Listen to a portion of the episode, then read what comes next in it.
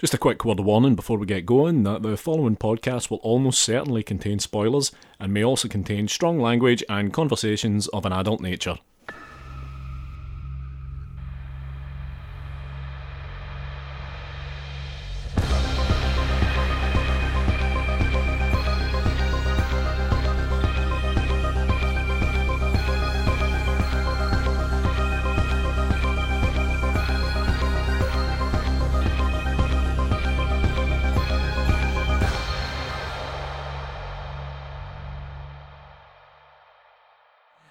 Welcome to episode 113 of Strong Language and Violent Scenes, the podcast giving a second chance to films that might not deserve them. I'm Mitch Bain, I'm a lapsed horror writer and an occasional doer of musical things.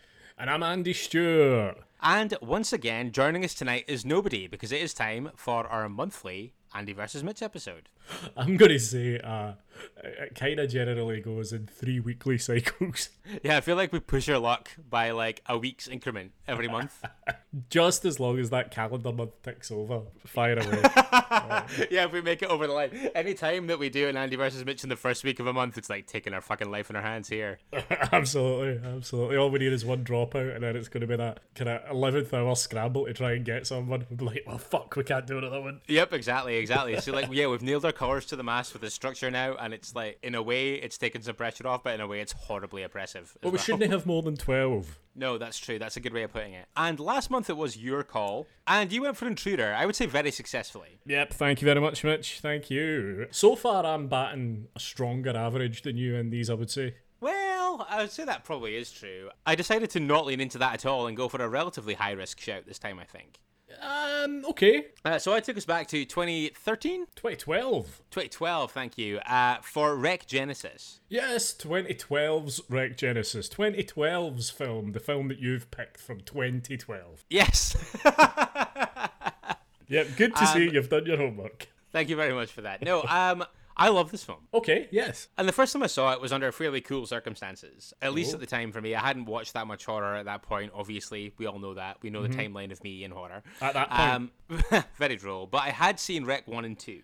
Okay. And the local indie cinema in Aberdeen, the Belmont Cinema, did a Recathon where they showed Rec 1 and 2 and screened Rec 3, which was not out at the time. And it was very exciting to go check it out. Cool. hmm I went in knowing nothing about what it was going to do in terms of how it subverted the format of what had come before it and all those kinds of things. I just flew blind, assuming that it would be a continuation of the same story. Sure, that seems like a reasonable thing to assume. Yeah, so um, I got the rug pulled out from under me in a way that really worked for me. Okay. But the person that I went with was horrendously put out by the fact that they had done what they did structurally and visually with this. And it's one of those things, it's kind of like when I was talking about way back when I did There Are Monsters, Sure.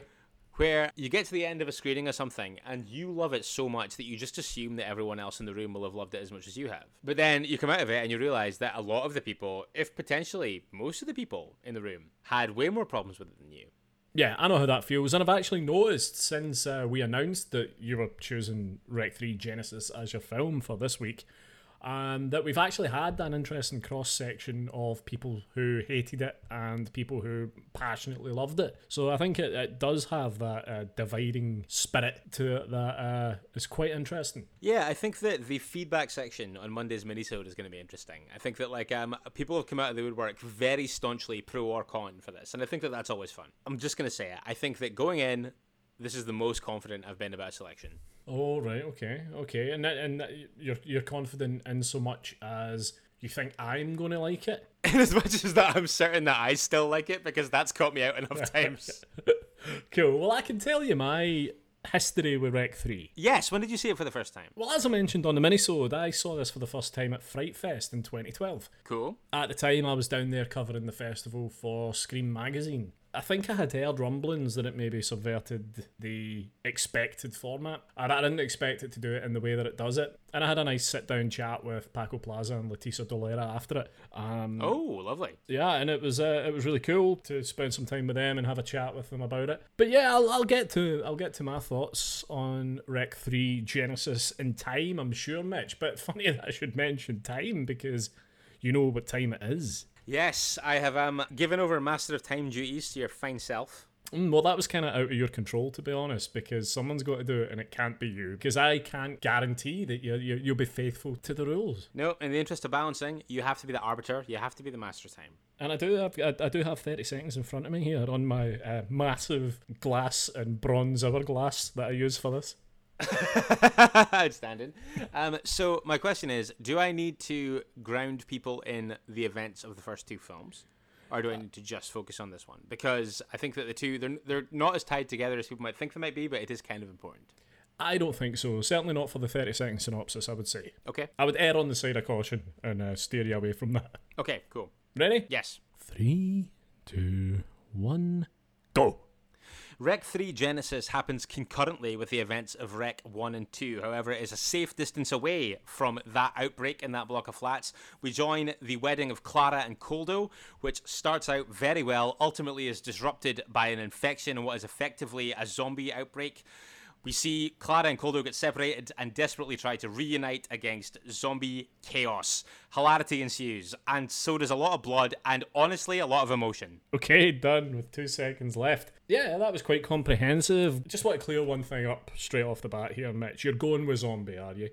Well, I was going to talk to you about the parlance of this because I wasn't sure. I don't feel like zombie is quite right, but I think that a lot of the traits of the kind of infected are what you'd associate with zombies. Across the breadth of my notes, Mitch, I have written demon. And I mean, the fact that a lot of the exposition and the mythology is delivered by a priest, I think that there's some credence to that. Certainly, Tristana, the kind of, I, I guess, the weird nappy wearing, skinny Javier Botet woman who kind of features heavily in the first two towards the end, makes an appearance in Reflections in this film. Yes. And I Uh-huh. would certainly say there's a demonic aspect to Tristana. I think I can't really remember. I should have revisited Rec 1 and 2 for all the time it would have taken me in preparation for this, but I'm sure there's some demonology aspect at play there.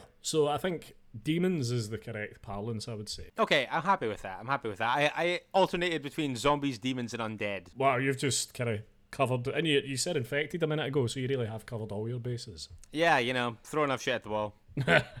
sure. But at the risk of being a broken record, I think that we should just jump into this. Happy to, happy to do that. And we open on the DVD menu of uh, Clara and Koldo's wedding. Yeah, just before that, actually, like you actually open on the Filmax logo, the main production company.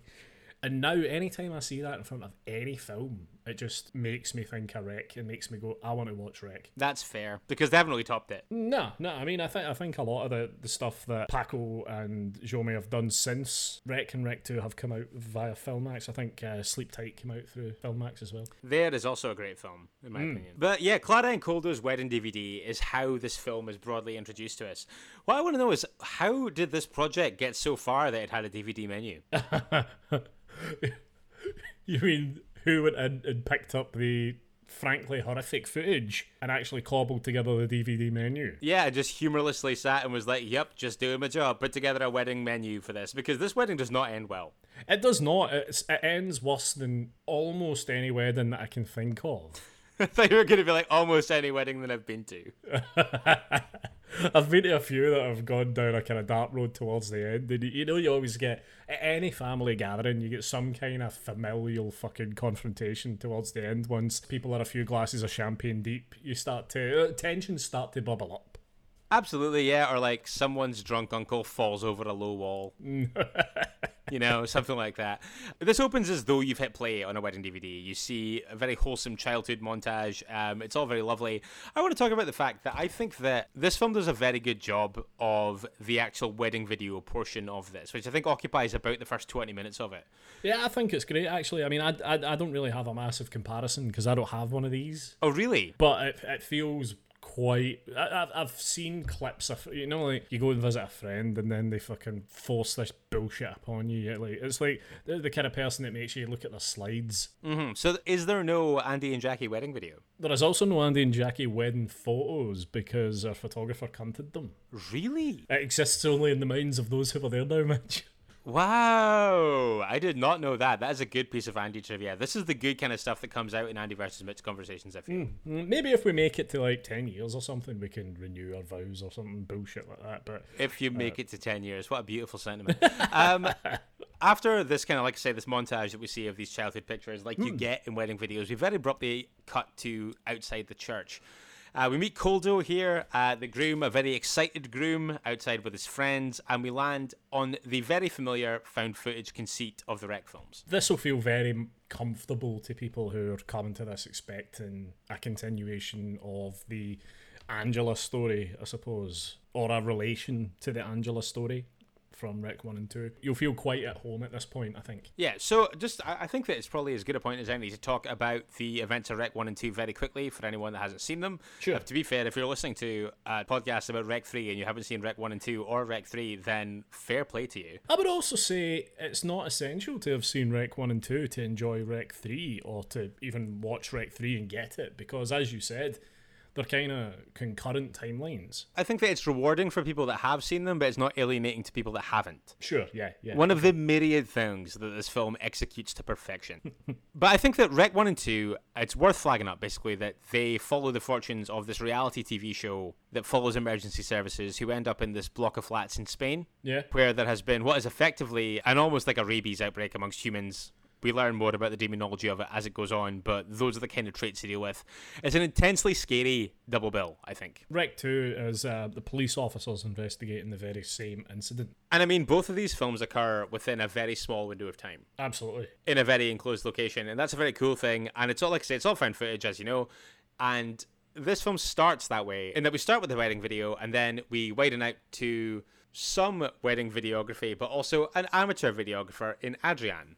Adrian, yeah, he's Koldo's cousin? I believe so, yes. Um, he is uh, filming some footage just for fun, for posterity, uh, getting some comments from some relatives and things like that. I think all of this stuff is really lovely. I think that you genuinely get the impression that everyone that is at this wedding is having a nice time. It's similar to me in the way that, you, you know, there's like a, a scene in Cloverfield quite early on when the guy who does the majority of the filming in Cloverfield goes around the party and gets people to say a lot of nice things about the guy who's leaving party it is.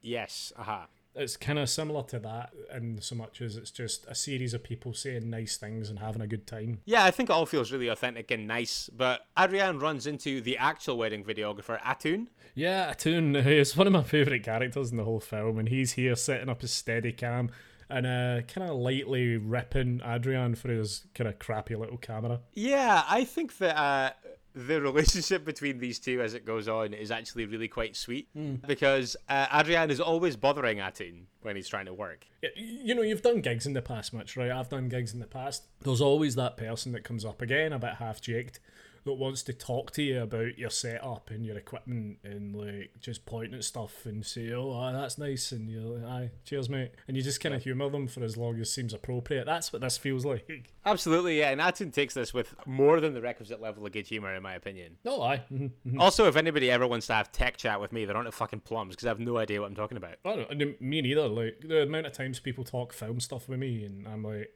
don't. I, I just know what I want it to look like. But um, from the groom to the bride, here we join more amateur footage. This time shot by Tita, the bride's sister, I believe. yes, yes. Uh, and we meet Clara, played here by Leticia Dolera. She is the bride. She is not as excited as Koldo is uh, for reasons that will become apparent, or at least you kind of feel like straight away that she has something that she needs to get out there. the reason that you know that, Mitch, is because she clearly says it. Yeah, I think that she basically says, "I have something to tell you," then it cuts off very abruptly. so yeah, like it doesn't take a great understanding of subtext to figure that out. Uh, I felt like she had something to say when she said she had something to say. Deep. exactly, exactly. But we basically see just enough of her for her to be introduced and to know that there is something going on. And I would say that if you can't immediately guess what's going on, you've seen less films than me. Well, I don't. I, I vividly recall at first thinking that she had cold feet, rather than uh, the, the revelation that comes later on. My first instinct was cold feet. Oh, okay, that makes sense, I guess too. But um, back outside the wedding, and a relative has a mysterious dog bite. Mm, foreshadowing, mate. File under F for foreshadowing, for sure. I've got to say though, I really like Uncle Pepe. Yes, good old Uncle Pepe, the vet bitten by the dog, who uh, is the architect of everyone's demise here. I love that he's so pissed that it's impossible to tell where Uncle Pepe ends and Demon begins. That's amazing. That's so true. Everyone just assumes he's the drunk uncle, isn't he? Yeah, there's a bit later on where he's actually spewed blood and everyone's just like, oh, oh, oh that's so Uncle Pepe. That's so Pepe. Yeah. Who else but Pepe? I want to talk about the fact that we see them get married. We see Clara and Koldo get married. We do, At this yeah. point, which is all very wholesome. Uh, everyone has a lovely time. I want to say that the most terrifying moment in this entire film for me is when immediately after they are pronounced man and wife, a bearded and ponytailed man brandishing an acoustic guitar comes in and starts playing, and Koldo serenades his bride. Oh God, you've met uh, my pal Mick. Wee Mick. Wee Mick did that very thing at just about everyone's wedding that I know. That was his job. He was the wee guitar man. Oh, really? Okay. I have played a guitar at people's weddings before, but never soundtracking someone serenading their new wife. It is a bit cringe for me. I found this to be very cringe, actually. Um, it's a very sweet moment in that it seems like she loves it, but I didn't want to look at it. This is the kind of moment where if I was there, I would either have to leave or you would later have to extricate my head and neck from my shirt collar. Right? Sure. Okay. I can't handle cringiness like that. It drives me bananas. I can't sit through it. No, I can I can sympathise. But everything goes off without a hitch at this point. Man and wife head off, and we are away to the reception. Now, I think that you and me, we're both in our thirties. We've been to a few weddings in our time. I once had four in a fortnight. Good grief! Hmm. Wow. I think I I think I once had ten in a year, and I felt like that was a lot. But Jesus, wow, those are numbers. Four in a fortnight. Good grief! But yeah, we're off to the reception, and again we get Adrian doing this kind of amateur footage, talking to loads of relatives and stuff like that. I find all of this stuff incredibly watchable, considering that in real life that is the bit of the wedding that I hate the most. The, the, the bit of a wedding I hate the most is there's um, yeah uh, there's that weird moment before the reception kicks off after the ceremony. The I nether zone. that- the nether zone, yeah. There was one time I was in the nether zone at a wedding, and the nether zone lasted for four hours, and all there was to drink was prosecco. That's that's fine. There were no chairs. Oh, okay. And I tell you, honestly, as nice as that sounds, after an hour and a half of prosecco, you don't want any more. That's the kind of thing that after an hour and a half of drinking prosecco, you can feel your teeth softening and rotting. Yeah, that's a good point. And also, uh, somebody, a family member who I won't mention, I won't name, reappeared at about five o'clock, and I was like, "Where have you been?" And he was like, "I was in the pub across the road watching Soccer Saturday," and I was like, "You fucking traitor! Oh, hero. We could all have been doing that." Yeah, the nether zone's the worst part of any wedding because uh, it's it's that moment where people are being self indulgent with photographs. Yep, that's fair. You're like, hurry the fuck up. How many photos are you getting taken? Where are you getting them taken? Get a move on. For anyone who's listening whose wedding I've been to, I obviously don't mean yours. Yeah, sure. Same here. Uh, regular listener James Patrick Duffy. Uh, at his wedding, I fell asleep in a toilet. But yeah, I actually find this part pretty wholesome, like I say, considering it is the part of the average wedding that makes me want to die. Also, at this point, we're not introduced to him, but we do briefly get a flash of the best character, not only in this film, but in the franchise at large. It could be one of two characters, right? I'm going to mention the first one that I absolutely love, and that's Koldo's adorable tiny granddad. Oh, he's amazing. That's not who I meant, but he is brilliant. Then I know who you mean. Yeah, and I think that we should save it until he turns up properly, but you just get a flash and you have no idea of the joy that is to come. Hmm. So, in the aftermath of the actual wedding and the reception is kicking off, Clara tries and fails again to get her secret out to Koldo. At this point, I feel like the film doesn't do a great job at this point because because Koldo and Clara, I think, are portrayed as this very loving couple. Sure, yeah, yeah. You see that in the photographs at the start when it's two beautiful people in love eating cornettos. Yeah, they're very much in love. There's no doubt. And when she's like, I have a very important thing to tell you, and he just like bolts off the minute the music starts, I'm like, no, I'm not sure that I buy that all the way. It is off the chain though when they enter that room, like that the kind of main party room. It is kicking off, man. Also, Clara bucking tradition, giving a speech. Love to see it. Yeah, I've been at a few weddings where the, the bride's giving a speech. More of that, please. Less ancillary groomsmen. Yeah, you know what? If you want, if you want to give a speech, give a fucking speech. I have to say, don't be greedy with your speeches because I've been to weddings where there's been multiple best men doing multiple bits of shtick. Uh, Just keep it simple. One best man, please. Have you ever given a best man speech before? Have you been a best man before? I have given a best man speech. Yes, yes, I have. Ah. Complete with running around and handing out props. I would expect no less. You are, if nothing else, an evocative storyteller. Yeah, a consummate showman. Absolutely, yeah, yeah, yeah. If you don't mind me asking, how did it go over? I think it was quite well received. It's hard to say. I was given very strict guidelines ahead of being a best man. Very much, please don't bring up this event. Please don't bring up this event. Anything Right. else is pretty much fair game. But please don't even obliquely reference this. I think that that's fair. That seems reasonable to my mind.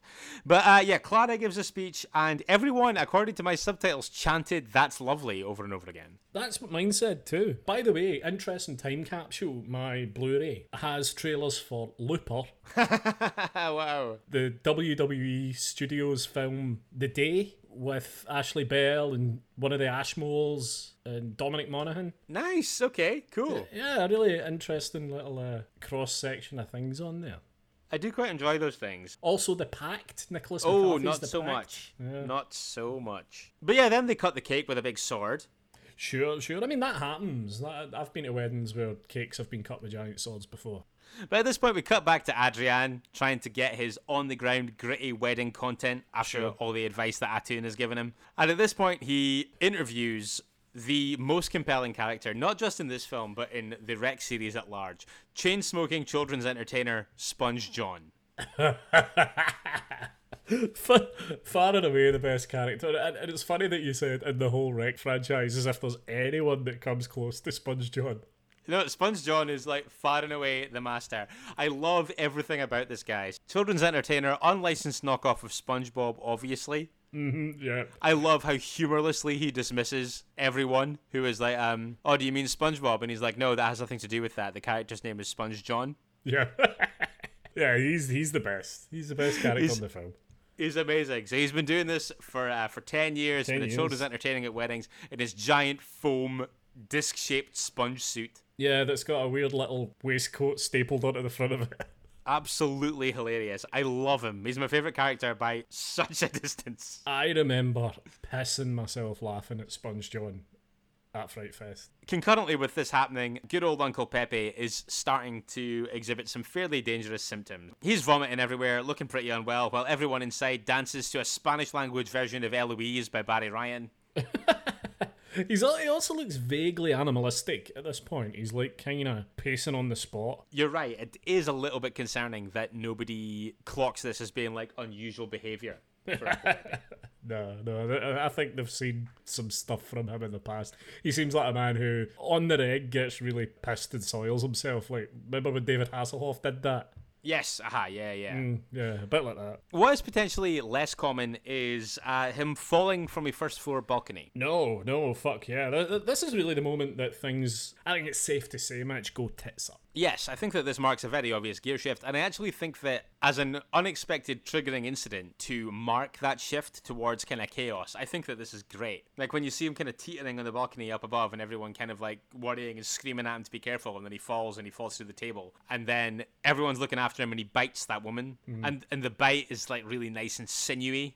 Yep, yeah, absolutely. There's uh, strings and tendons and, yeah. Yeah, and then he vomits blood everywhere. At this point, you're very much strapped in. Here we go. Yeah, he vomits blood on that um, larger woman right in her face, and uh, that also tickles me pink. I think it's worth mentioning that like this is the first film in this series that tries a lot of things, but it's also the first one that plays it for laughs, even remotely.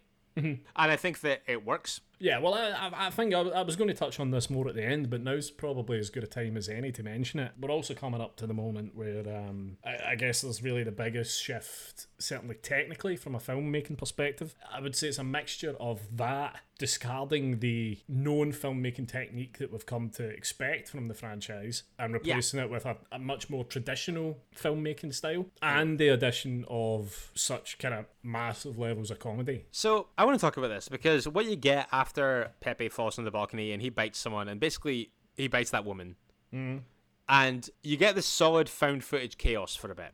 Sure, yeah. mhm. where people are getting very rapidly kind of infected or turning. Everyone's desperately trying to take cover. And ultimately, Adrian, Koldo, Tita, Atun, and another mystery person who we later come to understand is a copyright inspector called Royalties. Yeah, yeah, royalties is there to make sure that people are getting paid for the music that's getting played at the wedding. I love that. I love that. So his real name is Moncho, but he's very quickly um, nicknamed Royalties. They take cover in a kitchen, and I love this because everyone who has ever made fun of any found footage film ever makes fun of the fact that there is always somebody who, for a stupid, spurious reason, insists on keeping on filming when the obvious thing to do is to turn the camera off and get yourself to safety. Yeah, or just use it as a bludgeoning weapon. Yes, exactly, right? And Atun is like, oh, people have a right to know. I need to keep filming. And I think that this is a very funny commentary on why a lot of found footage films that don't work don't work. Mm-hmm. But also, this is a franchise whose lifeblood is the found footage conceit. Absolutely. So I love the fact that, and I'll tell you, I'll tell you this now, Andy. Right? I think that half the reason, and I'm not saying that it's not legitimate to not like this film. I don't understand it, but I get it. Right? If if, if it's not for you, it's not for you. Right? But I think a lot of people who have a problem with this, it's not born out of the film being bad. It's the fact that it's not what they expect a rec film to be. I would be inclined to agree. And now's probably as good a time as any, is additionally to say that I think this film's great. I, I think this is brilliant, but I love the fact that it doesn't just turn things on its head. It kind of openly it sets out to subvert your expectations in a way that I think is simultaneously f- really fun but also really bold. Because at this point, Koldo is like, "Fuck you! We don't need to keep filming. What you're saying is nonsense." He takes the camera and smashes it. Yes. And at this point, 20 minutes into an 80 minute film, we get a title card for Rec Genesis. Like I say, a franchise which has built up notoriety at this point for being a found footage film. It then gear shifts to being shot cinematically and opens on a smashed camera. Yeah. I hmm. love every inch of the audacity of that decision. I love it. Yeah, I wonder. Obviously, Jaume was away doing other things, and this was very much Paco's project, I think, just with Jaume as producer. Yeah, that's right. I wonder if he would have been allowed the same rope and scope to do something like that if it was still the pairing of them as directors, because obviously Sleep Tight's a much darker film, and Rec Apocalypse, which is not good. I, I dislike Rec Apocalypse, Rec 4 almost as much as I love this one. Yeah, well, I mean, that was just that was Jaume on his own, I believe, as well. I think that there seems to be a very clear difference in how the these guys approach things as directors. It is interesting that they made something that was so gritty and so cohesive as a pair for Rec 1 and 2, and then when they were left to their own devices, they split so dramatically in terms of style and story and things. Mm-hmm, yeah. We join the action, and like I say, the film gear shifts to being shot cinematically pretty much, with a couple of exceptions, is pretty much shot that way for the outset now, and so is the rest of the franchise, actually. Yeah. But they're barricaded in the kitchen. The demons are descending. En masse. Uh, they look to make an escape through an air duct here. Oh, this, this bit's so sad. Yeah, they, they all disappear into the vents pretty much without looking back, and the only one who really stops to take a minute is Adrian because Atun,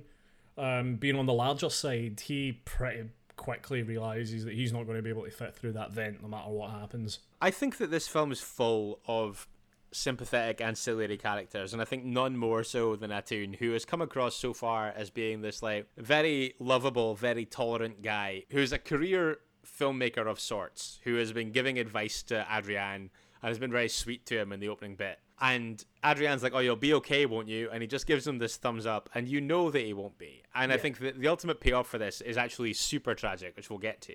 I would have really loved actually right at the end for Atun to come busting out the doors and be okay. Like you know, you know that way sometimes when someone they're facing down the odds, there's hundreds of wolves at the door, and then at the end they just emerge covered in blood and they've just fought their way out. I would have loved that. I would have loved that. I think that like I like the fact that it kind of signs itself over to his art being so dark.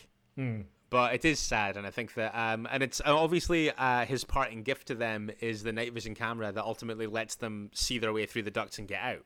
Yeah, what I would say though, and this is a criticism that I've got of the film, is I, I do really like it and I have a great great time with it.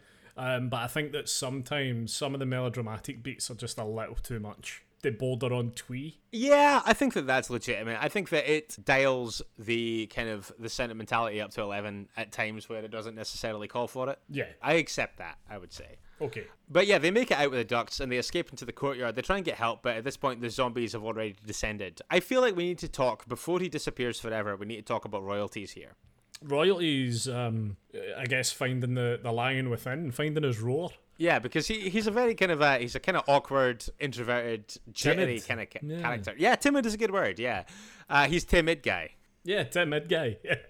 Um, ultimately, at this point, the they're trying to get help and they find a police car. The policeman's already dead. He's been descended on by a demon. At this point, Adrian and royalties work together to subdue him. In that, Adrian restrains him and then royalties bludgeons the demon to death with conservatively 20 whacks with that tire iron. Yeah, yeah, and I love that you just see you you don't see any of the impact, you don't see any of the the aftermath. You you just see his hand coming up and down, and Adrian just standing kind of impassively watching. The camera's pretty much focused on Yeah, it's, Adrian. yeah, it's very much on his reaction rather than the actual violence, which I think is really fun. Mm-hmm, yeah, Inevitably, in those situations, when like somebody bludgeoning someone to death off camera hits more than five or six times, it just starts to become hilarious to me. It's like quite a nice moment, but I think that it's also really funny when you see him kind of getting up and coming back into shot and realizing the severity of what he just did. yeah, But I, I wrote down 10 out of 10 double tap.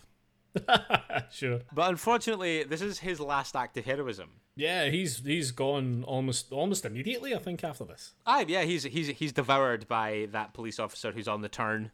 That's right. But Poor One Out for Royalty is one of the many compelling characters who gets very little time in this film and does a massive amount with it. The next character that you could mention that does something very similar is the grandmother at the, ch- the kind of chapel that they take refuge in. My God, yes, she's amazing. So Yeah. basically, so they escape and then they are kind of yeah, they're pulled into this. I, you said chapel. I I couldn't for some reason pin down what that word was. Right. So I have they take cover with some relatives in a candlelit anteroom. But yes, thank you. The word I was looking for was obviously chapel. So our survivors take cover there. Koldo is, I think, still understandably very invested in finding Clara. I find almost everything you see of their relationship to be very, very sweet. Okay, me too. Like I say, the, the, the my chief problem with some of the melodrama revolves around Clara and Koldo. I, I mean, I think yeah, there's an element of truth to that, but I think that I'm, I'm very invested in them as a pair. At this point, Clara uses the tannoy system from the P, uh, the CCTV control room, which is where she's taken cover in With the priest. with the priest, to address the room and address the kind of entire compound, if you like. Uh, whatever this um whatever this wedding venue is, because it also looks like a castle. Yeah, it, it seems like it's a castle slash church with accompanying bar. and chateau-esque elements. Yep, uh, but also sub chapel slash anteroom. Extensive tunnel system beneath it. Yes, as we come to learn. But we do find out at this point that Clara is still alive, or at least Koldo finds this out, and inevitably she announces that she is also pregnant. Yeah, yeah, that's the big secret. She's not got cold feet, and now Koldo, emboldened, uh, isn't just trying to reach his wife. He's also trying to reach his unborn child. And Yeah. I've never been a massive fan of what he does here at all. I don't know. It just seems too silly to me. Um, in a film that pushes quite heavily into being silly at times. But when he, he happens upon the statue of St. George slaying the dragon, and he kind of gets the idea to don the suit of armor and literally become a knight in shining armor to save his wife. Uh, I think this is really funny. um, uh, I disagree. It's one of my favorite bits. I think in terms of like a stupid visual joke. I It's think very that stupid. He looks preposterous when he's creeping around with that suit of armor on and that mace. Yeah, because he basically just takes an antiquated uh, suit of armor off a wall and puts it on and uses it to kind of skulk around. Yeah, it's like locked away though behind a cage, which always makes me think it's like late on in a video game when you get the best armor in the game. Yeah, potentially. Yeah, yeah, yeah, absolutely. One thing I do want to touch on is that you talked about the fact that you think that when this film hits emotional beats, it sometimes hits them a little bit too hard. I want to mention the fact that I think that the film does kind of acknowledge that a little bit Right. at this point because Clara, when she says, you know, it's like, oh, I've been trying to tell you all day, but I'm pregnant, and then Koldo bursts out crying, and the granny that you mentioned a minute ago just says, that's too much. So I think that I think that it probably does lean into the melodrama a little bit hard, but I think that also there's a kind of a nudge and a wink and a self awareness to that as well. Mm. Do you, what, do you know what I really like about the film actually? From the point where it kind of becomes, like, you said, a more traditional style of filmmaking, very cinematic, dispensing with the found footage stuff. I like how Koldo and Clara's stories kind of diverge and then converge again. Like they're there's times where they're kind of breathing the same air, but they're moving around each other. Like the, when Clara's rappelling down the building with the priest, and Koldo's just kind of hiding against the wall, just seconds away from seeing her. That works very well in that like I think that it plays out in a very clever way, but also like I'm invested in the pair of them to such an extent that I find it incredibly frustrating that they come so close to seeing each other so many times. okay, Like because at this point I'm I'm, I'm all in for these two. I'm rooting for them. right, Sure. But yeah, I mean, like you touched on it there. It's like right now they're both very much venturing to find each other, but they're also kind of quite cluelessly trying to do that because neither of them know where the other is. Sure. Yeah. So they're kind of just blundering around trying to find each other in a way that feels quite arbitrary, but is also still really entertaining. As we said earlier, Clara is taking cover in the CCTV control room with the priest. That eventually becomes set upon by demons. Clara starts what will be a hot streak of her being very resourceful by using a fire hose to rappel down to the floor below.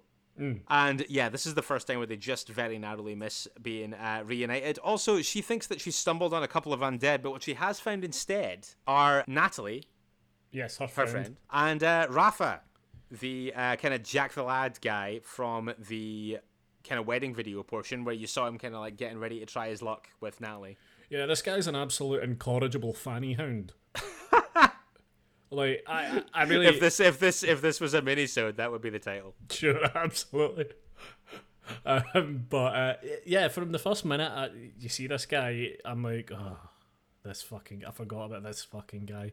He's just one of those guys. Trusty wedding shaggers is what I wrote down for these two. Yeah, sure. So hasty were they to um, escape the reception and get it on that they are completely oblivious to the uh, widening zombie slash demon pandemic that is encircling around them. Mm, blinded by their ardor. Absolutely, yeah. And uh, the relative uncle slash grandparent of Koldo that was kind of roaming around with him with the armor is very abruptly dispatched here. But also, we understand from the priest, who is Father Exposition Delivery Vessel at this point, yeah. uh, explains that the undead horde can apparently be controlled by the instruction of a benign higher power. This stuff seems like ac- across the, the. It could be any other infection film, to be perfectly honest with you, right? But this one Mm-hmm. Yeah, yeah. character is all that really massively ties it to the Rec franchise. Yes, that's reasonable. I would say, yeah. Like, Um, you know that you know that thing we've talked about in the past, where you watch a film and it was very clearly not made to be part of a particular franchise, and then that name, that title was just tagged on, and maybe a couple of extra scenes were shot. yeah, like American Psycho 2.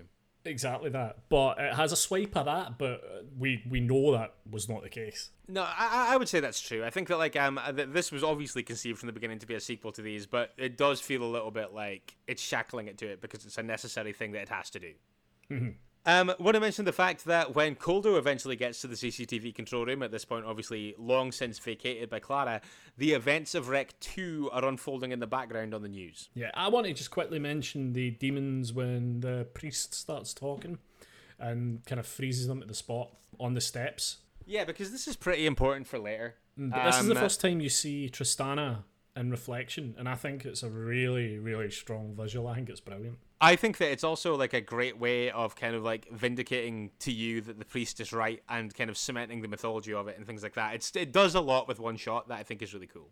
Yeah, Mm, and it's not the last time that it will happen either, because it, it happens again very, very soon. Yeah. Um. Uh. Before that, Koldo gets himself out of the control room with some excellent head macing. Uh. Some nice practical stuff here as well. Yeah, because he sees a reflection in the television that he's watching, and again, it's that visual of Tristana. Yep. Uh. And he yeah he he spins around immediately, uses his trusty medieval mace right in the temple. yeah, yep, crush, head crush. Uh. We rejoin Clara and friends at this point who run into Sponge John again. uh, she's doing that thing that annoys me though. She's moving through the darkness, and they're all seeing by the light of a Zippo lighter. That would very quickly become far too hot to hold. And it, every time I see anyone in a film doing that, I'm like, I, don't believe it. I just take you out of it. A little bit. Somewhat worryingly, we find out at this point that Sponge John, the children's entertainer, is naked under a sponge costume. Yeah, that's why he can't take it off. Um, uh, which is a choice. I love what happens next because I think that it's like a sweet moment between Clara and Natalie before Natalie ultimately dies, but also is like a really funny nod to anyone who has been married, presumably, or in my position, uh, has been friends with people who have planned a wedding, know about the complexities of wedding politics Yes. and guest politics and who you invite and who you don't. So I think it's really funny at this point when this is obviously like this really grim, horrendous situation, and Natalie's like, I almost didn't come. And Clara's like, wait a minute, what? And we basically discover that Natalie almost didn't come because they've been out of touch for so long, and Clara only invited her out of politeness. Sure. Yes. And this feels very believable in the sense that I've seen people have these conversations about wedding guests before. Yeah, I've I've had I've had those conversations. Name and shame, Andy. Who were the passengers at your wedding? who were the who were the people that were making up numbers, filling tables? Who got the Tinks invitation? But, but yeah, we lose Natalie at this point. They escape out into the rain. Another sad moment as Clara realizes that her mum is now a zombie. Just before that, though, I really like the visual that leads up to Natalie's death when Clara's kind of flicking with the light switches and the, the fuses, and that window next to Natalie is kind of flashing, and you you see the glimpses of that really toothy demon. I, I think all this stuff is great. Mm-hmm. So many times when it has to set up to something like that, it gets it 100% right. But ultimately, yeah, they escape out into the courtyard and into the rain. We find out at this point that Clara's mom is a demon. Uh, we don't really have time to mourn this too much because, fantastically, she is immediately shot to shit by Sponge John, who's now wielding a shotgun. Yeah, yeah, yeah. And Rafa drags the crying Clara away. And the demons that they kind of fall upon Sponge John. Now, this is another example of one of those times when I really hoped a character would make a, a re-emergence. I was like, he's going to. When I first saw it, I was convinced that he would because I was like, they're not going to be able to get through his costume. My dream was that uh, Sponge John would reappear in the third act. Unfortunately, not to be. As it turns out, his giant foam suit is not conducive to uh, urgently making your escape. No, and it's also no match for the urgent claws of demons controlled by one hive mind. Uh-huh. Um, he he never stood a chance, but he was the hero that we needed for a little while. Yeah. I mean, if there was anything left in my glass, I would pour one out for Sponge John right now. Gone, but most certainly not forgotten. The the, the impact he made is indelible. Absolutely. Now, this film, and I keep forgetting that I don't think film... we need to continue. Sponge John is done here, and with that, we're out on Rec 3. I found my interest waning upon the death of Sponge John. Clara and Rafa escape into, as you mentioned earlier, a network of underground tunnels underneath the compound. Why? Who cares? It really doesn't matter. They are getting ready to go. However, Clara hears a song that Koldo loves, uh, blaring over the uh, over the tannoy. Is, is it not inverted commas their song? I believe it is their song. If I'm not mistaken, it is uh, Gavilan o Paloma by uh, Pablo Abraira. Ah, my favourite. Yeah, uh, that wedding staple. But yeah, you're, um, you're absolutely right. Rafa wants to leave, uh, but Clara won't without Koldo. And Rafa's like, look, he's fucked, he's gone, he's dead. He would have given us a sign. And then, as if by magic, here appears a sign. Yeah, the music swells. We know that Koldo endures. Yeah, and uh, this is enough to spur Clara on, and uh, she very much gear shifts to the, the final girl. Sure, yes, yes. Here in a way that I think yeah. is really fun. Yeah, um, to, to the point where she uh, enlists Rafa's help to like help Chainsaw dress off, and uh, and always forever the fanny hound, he's like blah, blah, blah, blah, blah, when he sees a yeah. leg in her garter. It's like a comical like wow wow wow wow wow. That's so true. I hadn't really considered how much of a kind of like a how much of a like lads lads lads guy Rafa is, but he really is, isn't he? Yeah. So she is getting ready to bring the noise with a chainsaw that she has just discovered. Yep, sure. Fortuitous. Meanwhile, Koldo is busy fighting his way out of a kitchen and whisking up some faces in the process. Yeah, we and this is when we, we find out that uh, Atun's dead as well. He's uh, yeah, he's, and he's uh, cut his own wrists rather than I guess being munched to bits or become a demon. Well, he died a hero rather than live as food in a world of demons. Yeah. yes. Yeah. Um, yeah. Yeah, Atun killed himself before the uh, before the demons could descend. I found this to be incredibly sad. Yeah, but you actually. don't get long to grieve because he kind of topples from the, the table that he's perched himself off, and uh, Uncle Pepe is there looking for uh, looking for trouble. Good old zombified Uncle Pepe causing trouble, getting in all kinds of shenanigans. But yeah, he ends up getting his face whisked. I think it's a hand blender. See, I was going to ask you this. I knew it wasn't a whisk. I wrote goes to show how wrong. terrible I cook you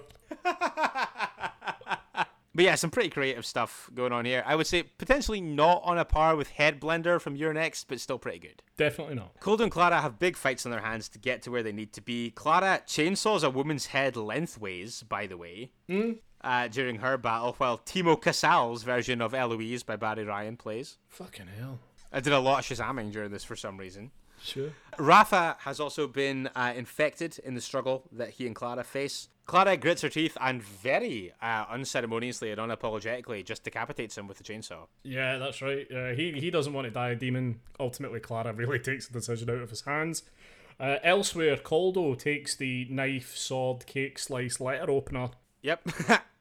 and decides that he himself is also going to embark on a hack and slash mission. Yep, Chekhov's cake sword. don't cut a cake with a cake sword in Act One that you don't cut your wife's arm off with in Act Three. Exactly. Yeah, as the old saying goes.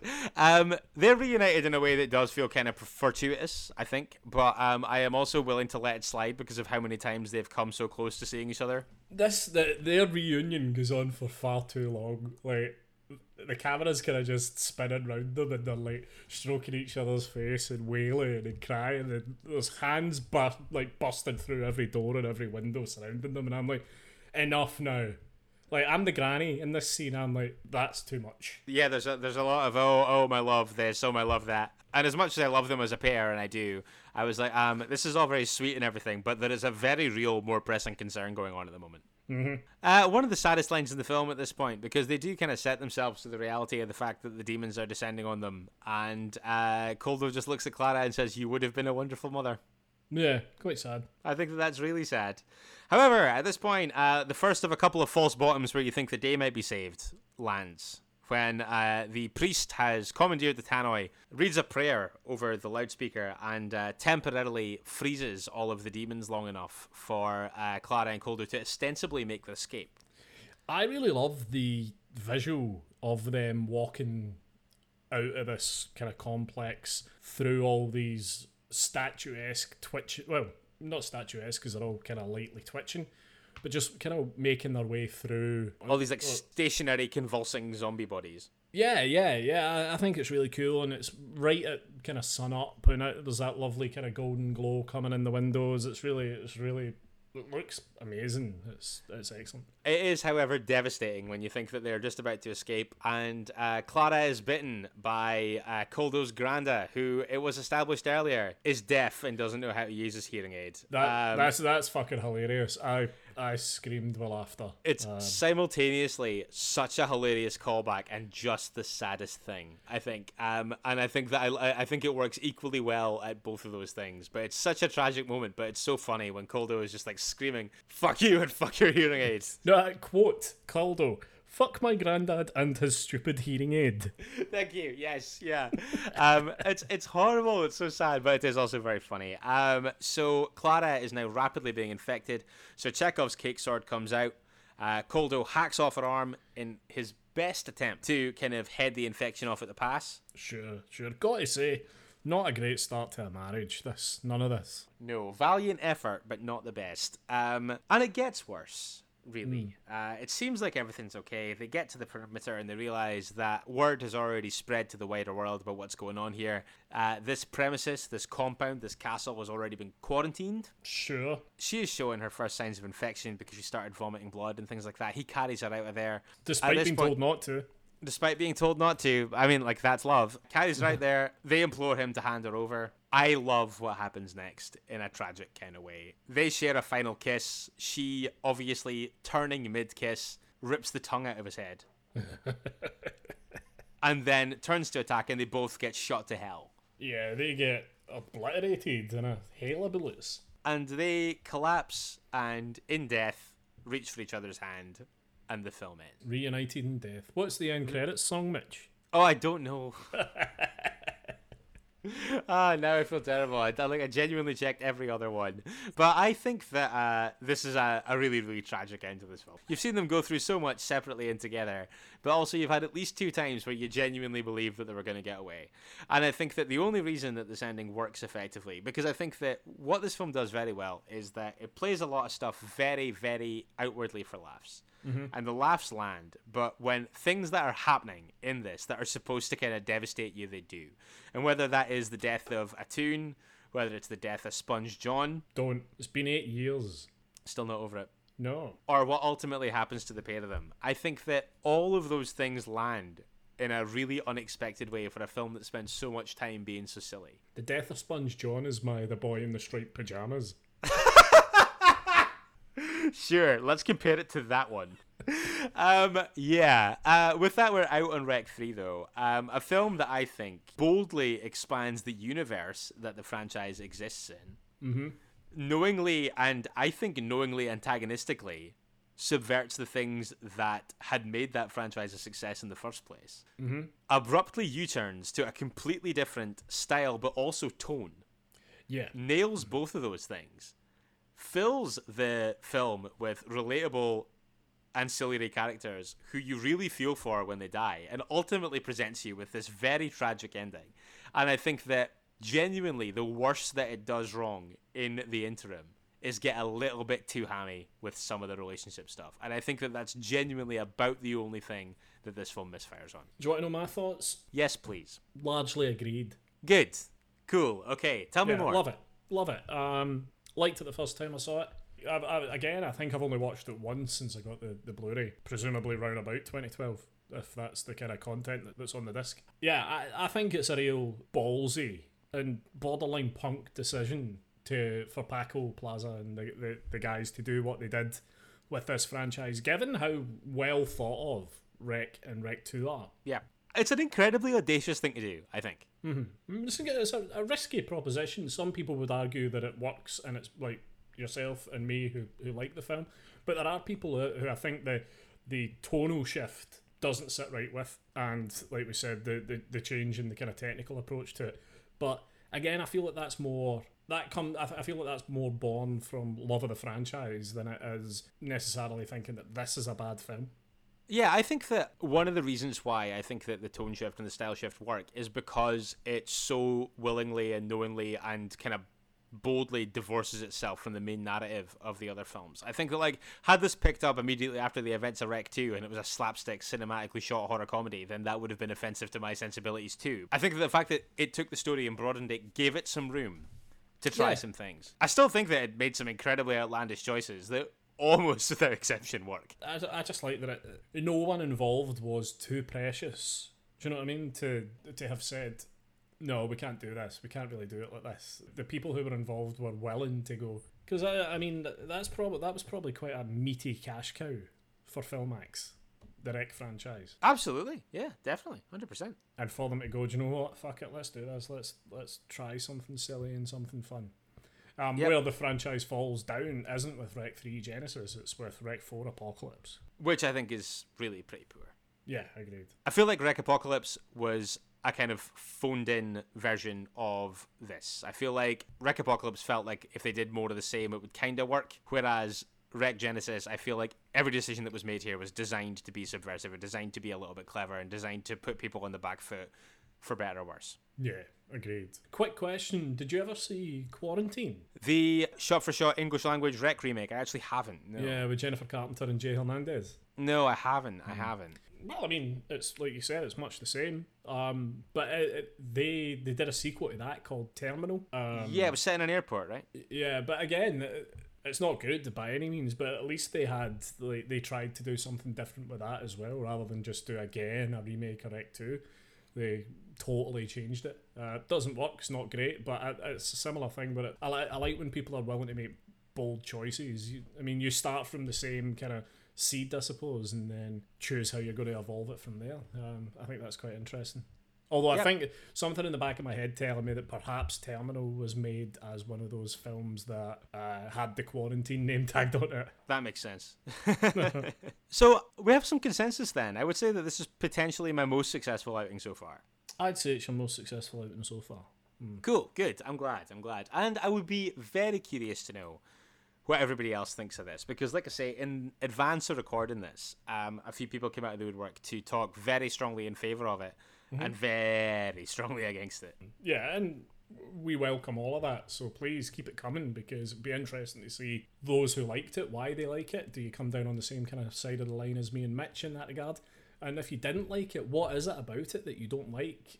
Is it simply the stuff we've talked about, the tonal and technical stuff, or is there something that maybe we've missed? Yeah, are there plot beats that bother eh, you, things like that. All these things would be interesting. And of course, if you want to get in touch with us and talk to us about those things, then you can do through all the usual channels. Facebook and Instagram are Strong Language Violent Scenes. You can tweet us as well at Strong Violent PC. And you can email stronglanguageviolentscenes at gmail.com. And of course, brand spanking new still, you can interact with other listeners on our Facebook group, The Chod Locker. Yes, and as you may have heard us mention in the past, because we've banged the drum a fair amount, Patreon. We have a Patreon Yes, that's a thing. That's a Yeah. thing now. It's out there. Yeah, people give us money on a regular basis to do this, and that's absolutely amazing.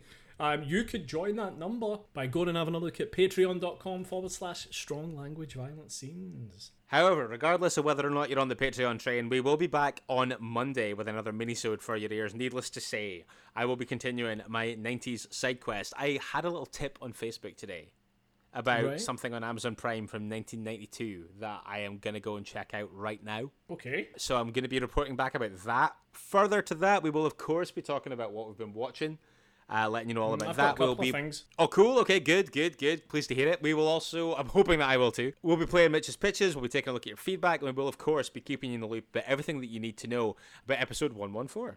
We are back Monday. Join us then if you can. In the meantime, don't forget it is better to die a hero than live as food in a world of chuds. Goodbye. Bye. You've been listening to Strong Language and Violent Scenes with Andy Stewart and Mitch Bain. Strong Language and Violent Scenes theme by Mitch Bain, production and artwork by Andy Stewart. Find us on Stitcher, iTunes, Spotify, Google Podcasts, and Podbean.